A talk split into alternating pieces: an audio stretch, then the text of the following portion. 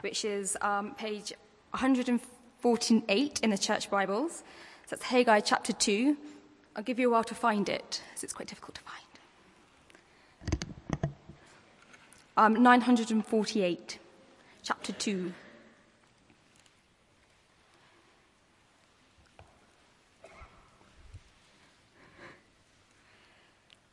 On the 21st day of the seventh month, the word of the law came through the prophet Haggai Speak to Zerubbabel, the son of Shealtiel, governor of Judah, and to Joshua, son of Jehozadak, the high priest, and to the remnant of the people, and ask them, Who of you is left who saw this house in its former glory? How does it look to you now? Does it not seem to you like nothing? But now he, be strong, O Zerubbabel, declares the Lord. Be strong, O Joshua, son of Jehozadak, the high priest. Be strong, all of you people on the land, declares the Lord, and work. For I am with you, declares the Lord Almighty. This is what I covenanted with you when you came out of Egypt, and my spirit remains among you. Do not fear. This is what the Lord Almighty says In a little while, while I will once more shake the heavens and the earth, the sea and the dry land, I will shake all nations, and the desires of all nations will come, and I will fill this house with glory, says the Lord Almighty. The silver is mine and the gold is mine, declares the Lord Almighty. The glory of this present house will be greater than the glory of the former house, says the Lord Almighty. And in this place I will grant peace, declares the Lord Almighty. On the twenty fourth day of the ninth month, in the second year of Darius, the word of the Lord came to the prophet Haggai. This is the word of the Lord Almighty, he says. Ask the priest what the law says. If the person carries consecrated meat in the fold of his garment, and that fold touches some bread or stew, some wine, oil, or other food, does it become consecrated? The priest answered, No. Then Haggai said, If a person defiles by contact with the dead body, touches one of these things, does it become defiled? Yes, says the priest, it becomes defiled. Then Haggai said, So it is with this people and this nation in my sight, declares the Lord. Whatever they do and whatever they offer, there is defiled. Now give careful thought to this day, from this day on and consider how things were before one stone was laid on another in the Lord's temple. When anyone came to he- when anyone came to a heap of twenty measures, there were only ten. When anyone went to a wine vat to draw fifty measures, there were only twenty. I struck all the work of your hands with blight, mildew, and hail, and yet you do not turn to me, declares the Lord. From this day on, from this twenty fourth day of the ninth month, give careful thought to the day when the foundation of the Lord's temple was laid. Give careful thought. This is yet any seed left in the barn. Until now, the vine and the fig tree, the pomegranate, and the olive tree have not borne fruit. From this day I will bless you. The word of the Lord came to Haggai a second time on the twenty fourth day of the month. Tell Zerubbabel, governor of Judah, that I will shake the heavens and the earth. I will overturn royal thrones and shatter the power of the foreign kingdoms. I will overthrow chariots and their drivers, horses and their riders will fall, each by the sword of his brother. On that day, declares the Lord Almighty, I will take you, my servant, Zerubbabel, son of Shealtiel, declares the Lord, and I will make you like my signet ring, for I have chosen you, declares the Lord Almighty. This is the word of the Lord.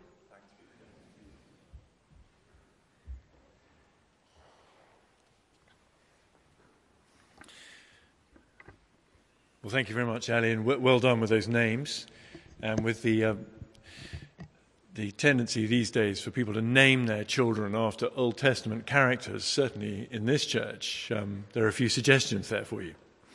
Anyway, before we go any further, let's pray.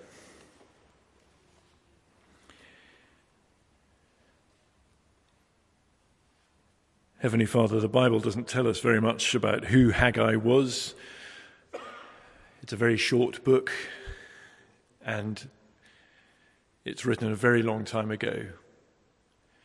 And yet we thank you that your word still speaks today.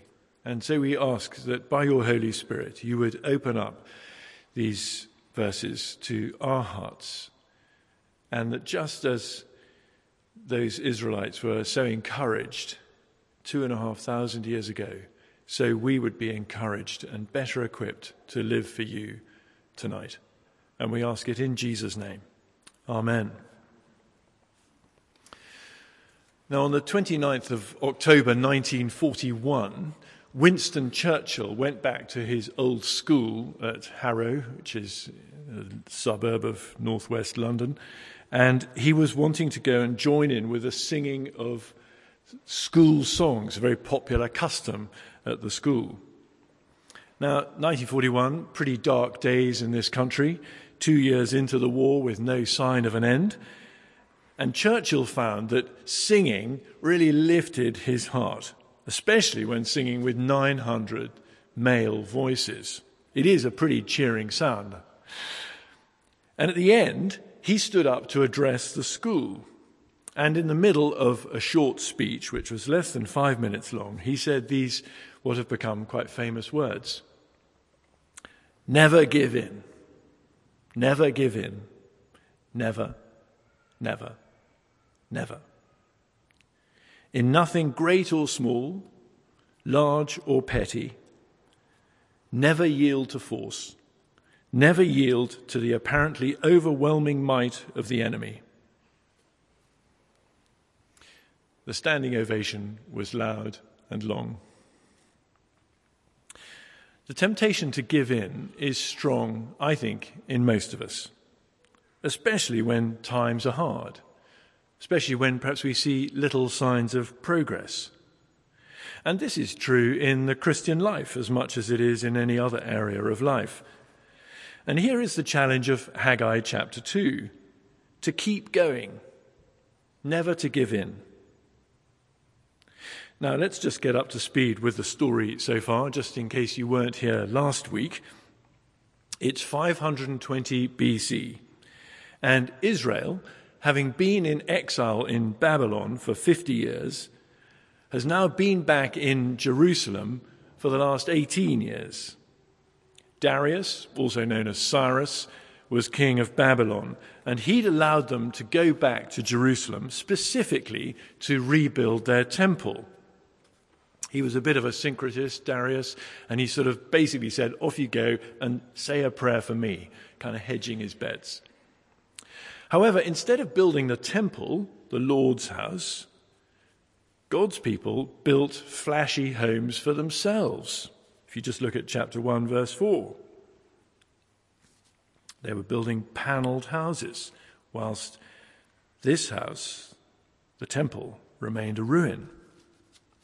And last week, John made the point that the temple is not so much a, a building as a representation of God's presence and his purpose.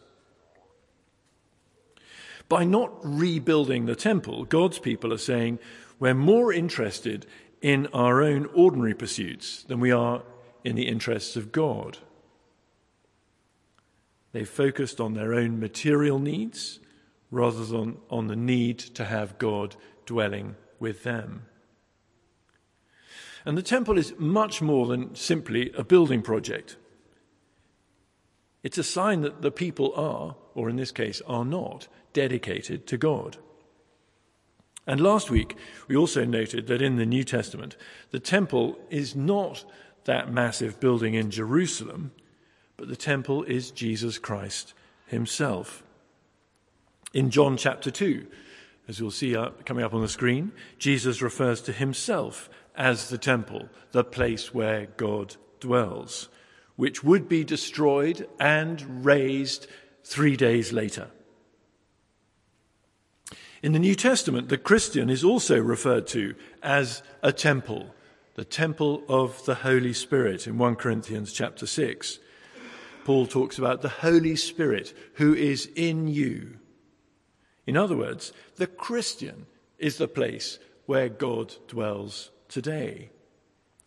So, by extension, not just the individual Christian, but the church, that is, not the building, but the people, the church is the temple also.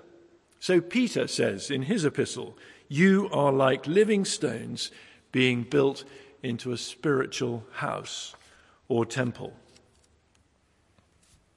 So the challenge of Haggai chapter 1 last week is to seek first God's glory, or to seek first God's kingdom and his righteousness. God's glory should be the highest concern of his people back in the 29th of August 520 BC. Haggai is quite precise here with his dating. And God's glory should be the highest concern of his people on the 19th of April 2015 as well. So we now come to Haggai chapter 2, and it's six weeks later. It's the 17th of October 520 BC. And although God's people responded positively and obeyed God, and set to work on rebuilding the temple, reality is now kicking in. And the word of the Lord comes three times in this chapter. We have three separate prophecies, three encouragements to keep us going. And here's the first never give in, even when you don't think you've got God with you. Never give in even when you don't think you've got God with you. This is chapter 2, verses 1 to 9, the first prophecy. God's people are no longer disobedient, but they are discouraged. Look at verse 3. Who of you is left who saw this house in its former glory? How does it look to you now? Does it not seem to you like nothing? You see, there were no doubt a few old timers still kicking around. This is now 68 years after the Israelites had been booted out and taken to exile in Babylon. You can imagine the, the old brigade, 68 years on, they could just about remember the good old days, the glory years, with the wonderful temple with its gold walls. And they look at this building project that's going on six weeks in, well, it's never going to be like the old temple, is it? This looks rather like a budget Barratt home, kitted out from IKEA. It all looks rather pathetic. And people grew discouraged. Doesn't it seem to you like nothing? And we too can look at the church today and be discouraged. Do you remember those years in the 1930s when people used to queue round Chester Square to be in church on time to get a seat. In the days when the church could seat 1,700 people. Those were the days. Do you remember that faithful Sunday school teacher? There's a table to her in the, the foyer as you come in. 57 years she gave to teaching children week by week, Sunday by Sunday. We don't have that sort of person in the church these days, do we? Or I just have to look in the mirror to feel discouraged. Am I really a Christian? Where's that passion I had when I was a young Christian? Why don't I have more of a desire to see the hundreds of thousands of people living in Westminster who aren't going to be in any church today come to Christ?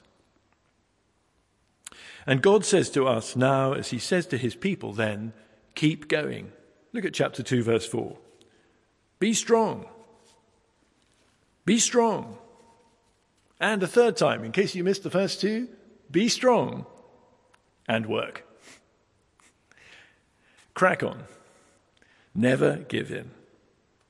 But unlike Churchill, he doesn't just say, you know, man up, chin up, never give up. Did you notice the glut of promises that God makes in verses 4 to 9? promises for the present and promises for the future. For the present, in verse 4, he says, I am with you.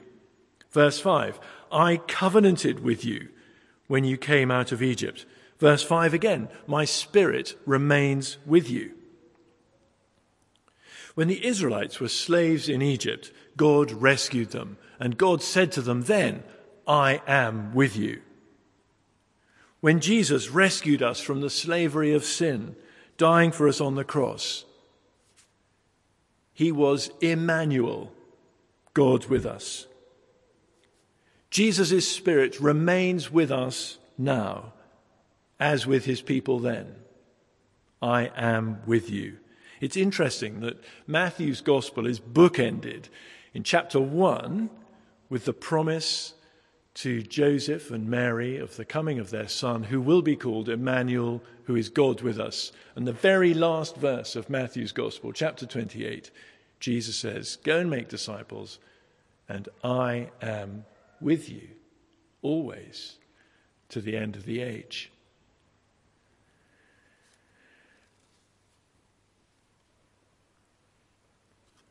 Moses is God, Haggai is God. He's our God too, because God doesn't change. I am with you. What a wonderful promise as we seek to live for Christ at work tomorrow.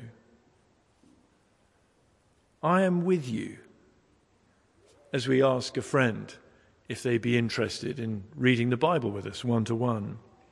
I am with you as you prepare to give a short talk to the youth group. John's finally got you and you've run out of excuses. I am with you as you start to teach the children in the Sunday school. I am with you. So, verse 5, do not fear. Don't be discouraged. Don't give up. And then verses 6 to 9, we have promises for the future. Verse 6, I will shake the heavens and the earth. Verse 7, I will shake all nations. I will fill this house with glory. Verse 9, the glory of this present house will be greater than the glory of the former. Now we read in Exodus chapter 19 that when God rescued his people in Egypt, he shook the earth. And he says here he's going to do it again in a little while. So it's even closer now than it was then. And we are to live in eager expectation of Jesus coming back soon.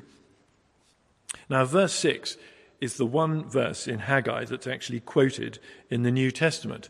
It's Hebrews chapter 12. You might just like to look at it. Hebrews chapter 12, it's on page 1211.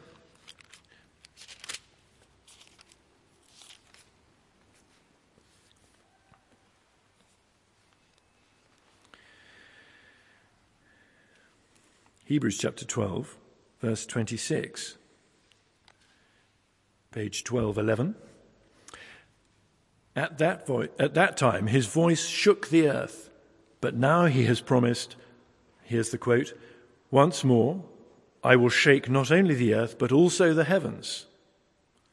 The words once more indicate the removing of, of what can be shaken, that is, created things, so that what cannot be shaken may remain. Now, here's a reminder that God is going to come to judge. He's going to shake the earth, but he's also going to come to save. And the writer to the Hebrews uses this verse as a motivation to keep going, never to give in. We're about to start a series in, in Hebrews. And it's a wonderful, he can't go on for very long without some little exhortation to keep going in, in Hebrews. And here he's, uh, he's using it as an exhortation to keep going in chapter 13, verse 1, to keep on loving each other, never to give in loving. Uh, verse 2, never to forget to enter, entertain strangers. Don't give up doing that. Don't give up, verse 3, visiting prisoners. Don't give in to sexual impurity, verse 4. Keep your lives free from love of money, verse 5, and so on. These are promises for the future. But the exhortation is never give in, even when you don't think that you've got God with you.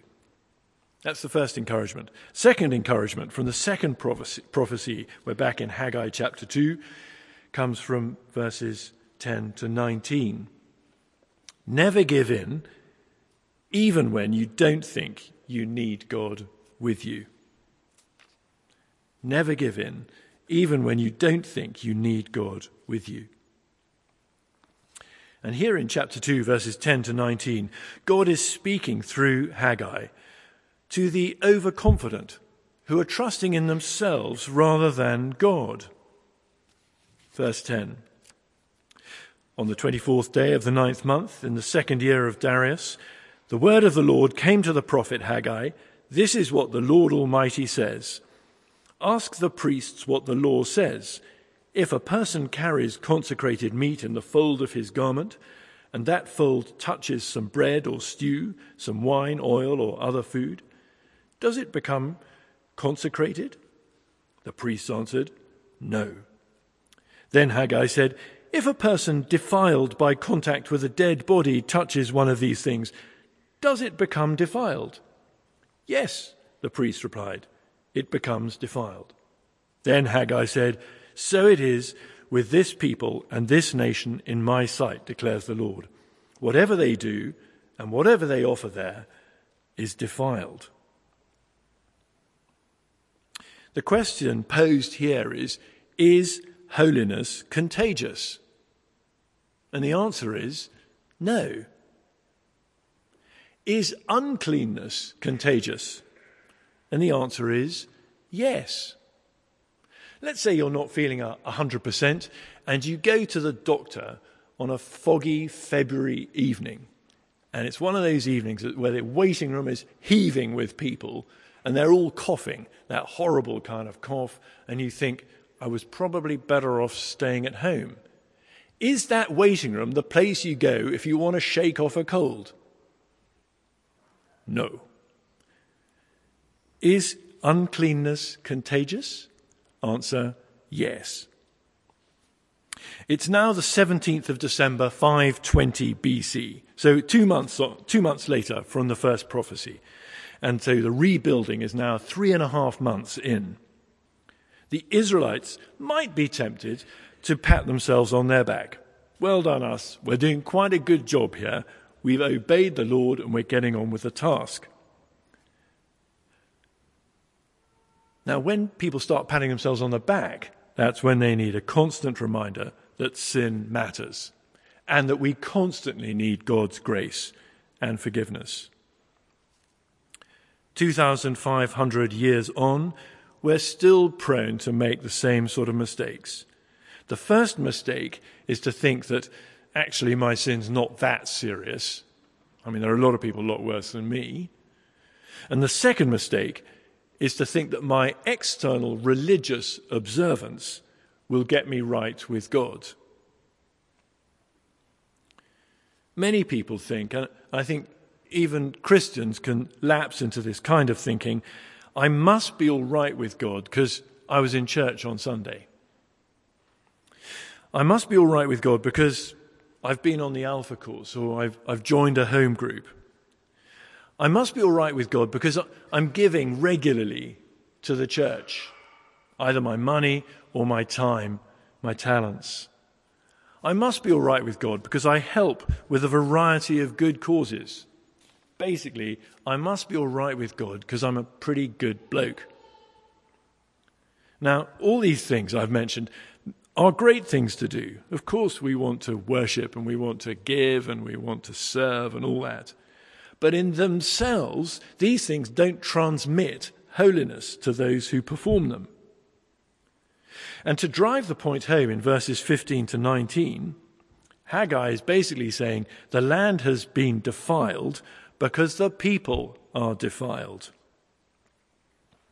We can so easily try to fool ourselves, even and perhaps especially if we've been Christians for some time. We try to fool ourselves that because I hang out with Christians and because I do good deeds and because I'm basically a nice bloke for about 80% of the time, all is well between me and God. And Haggai is saying, holiness is not contagious. That's not how it works. We need to be right with God. And of course, as Christians looking after Jesus back on this passage, we need to keep looking to Jesus who took our sin. Trusting in my own deeds will get me nowhere. Before the rebuilding of the temple, the Israelites had been unsuccessful because they were not looking to God. That's why the land was infertile. That's why they didn't uh, harvest as much as they'd hoped in verses uh, 16 and 17. But now they're trusting God. Now they're rebuilding the temple. Now they're obeying Him. God says, verse 19, From that day on, I will bless you. In other words, from the moment you start trusting God, the moment you start seeking His kingdom first and obeying Him, from that day, we will know God's covenant blessing. So, what keeps us going? Trusting in our own achievements or seeking God's grace and trusting his promises? Well, what a great promise verse 19 is. From that day on, from the moment we rely on God's grace, from that day on, I will bless you. So never give in, even when you don't think you need God with you. Third encouragement from the third prophecy in Haggai chapter 2. Never give in, even when you think that having God with you isn't enough. Chapter 2, verses 20 to 23. Never give in, even when you think that having God with you isn't enough. Zerubbabel, now that's a great name for a son, isn't it? Zerubbabel was governor of Judah. He'd been placed in this role by the Babylonians. So although he was uh, Jewish, he was actually uh, sort of put there by the former occupying power. It also happens that uh, Zerubbabel was in the line of King David, the great king of Israel. In fact, Zerubbabel, Zerubbabel makes one appearance in the New Testament, and that is in Matthew chapter 1, in the genealogy that shows the line right through to Jesus. So Zerubbabel was one of Jesus' forefathers. And in this last prophecy here in Haggai, God gives him both a word of reassurance and a word of hope. Again, here's a prophecy packed with promises. So, first, the word of reassurance in verse 22. God says, I will overturn, I will shatter, I will overthrow. These heathen nations that seemed so strong, so invincible, are actually in the hand of God. God is in control of them all. And Zerubbabel need have no fear of these superpowers. God had chosen him as his servant, verse 23, to lead his people. So you may not look much, Zerubbabel, but the royal line is back. And of course, as Christians living after Jesus, we look back at this and we see that this is a, a foretaste of what is to come. Zerubbabel is a son or a descendant of the great king David. And of course, Jesus, ten generations on from Zerubbabel, is great David's greater son. This reassurance is that God is in control. The unlikely king rules. And one day, an even more unlikely looking king. A king who is known as the man of sorrows, acquainted with grief. The king who is despised and rejected by men. One day, another king would overthrow and shatter all the forces of evil in his death on the cross. There's a reassurance there. God is in control, even in a rather unlikely situation. And then there's a word of hope. Zerubbabel was faced with a challenging task. He was leading a disheartened people. He was surrounded by powerful enemies. And God says to him, verse 23, On that day, declares the Lord Almighty, I will take you, my servant Zerubbabel, son of Shealtiel, declares the Lord, and I will make you like my signet ring, for I have chosen you, declares the Lord Almighty. There are three great promises of hope here in this verse. First, that he is God's servant. Zerubbabel is a little picture of, of Jesus, supremely God's chosen servant. And we read all about him in Isaiah as God's servant. Zerubbabel is also God's signet ring. The signet ring is a sign that you're part of the family, and more than that, that where the king, where the signet ring seals something, it comes with all the authority of the, uh, the owner of the ring. In this case, God's signet ring. So he has all God's authority. And thirdly, he is chosen by God. I have chosen you, declares the Lord Almighty. Two and a half thousand years have come and gone. The Persian Empire, the Babylonian Empire, has long since gone. Other empires have come and gone. But one empire remains, growing stronger day by day. As sinners willingly submit to the authority of God's chosen servant, Jesus. One day soon, heaven and earth will be shaken for a final time, and only God's kingdom will remain. We can be tempted to be disheartened. We can think, it's very easy to think, if you, especially if you watch the television or read the papers, that the Christian religion, especially in this country, is on the wane.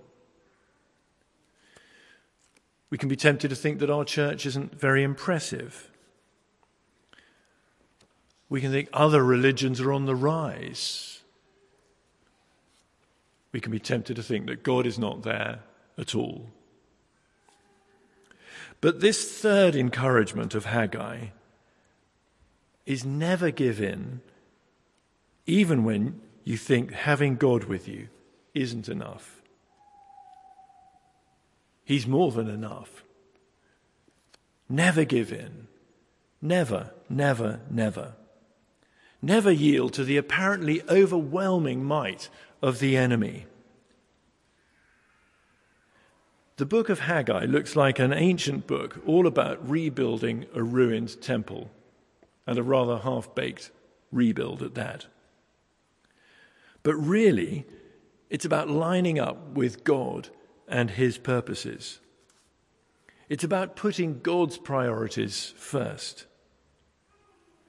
And it's about enjoying his blessings as we obey him. I don't know if you noticed as, uh, as the passage was read this evening how often the name for God is described the Lord Almighty. I think 15 times in two short chapters. The Lord Almighty sometimes translated the Lord of hosts, the Lord of the armies. We're surrounded by all sorts of armies, real and imaginary and metaphorical. We're up against it, but we've got the Lord Almighty, whose opening act in chapter 1, verse 1 is to speak, and whose closing act in chapter 2, verse 23 is to speak. The Lord Almighty speaks the Lord Almighty rules. He will triumph. Let's pray.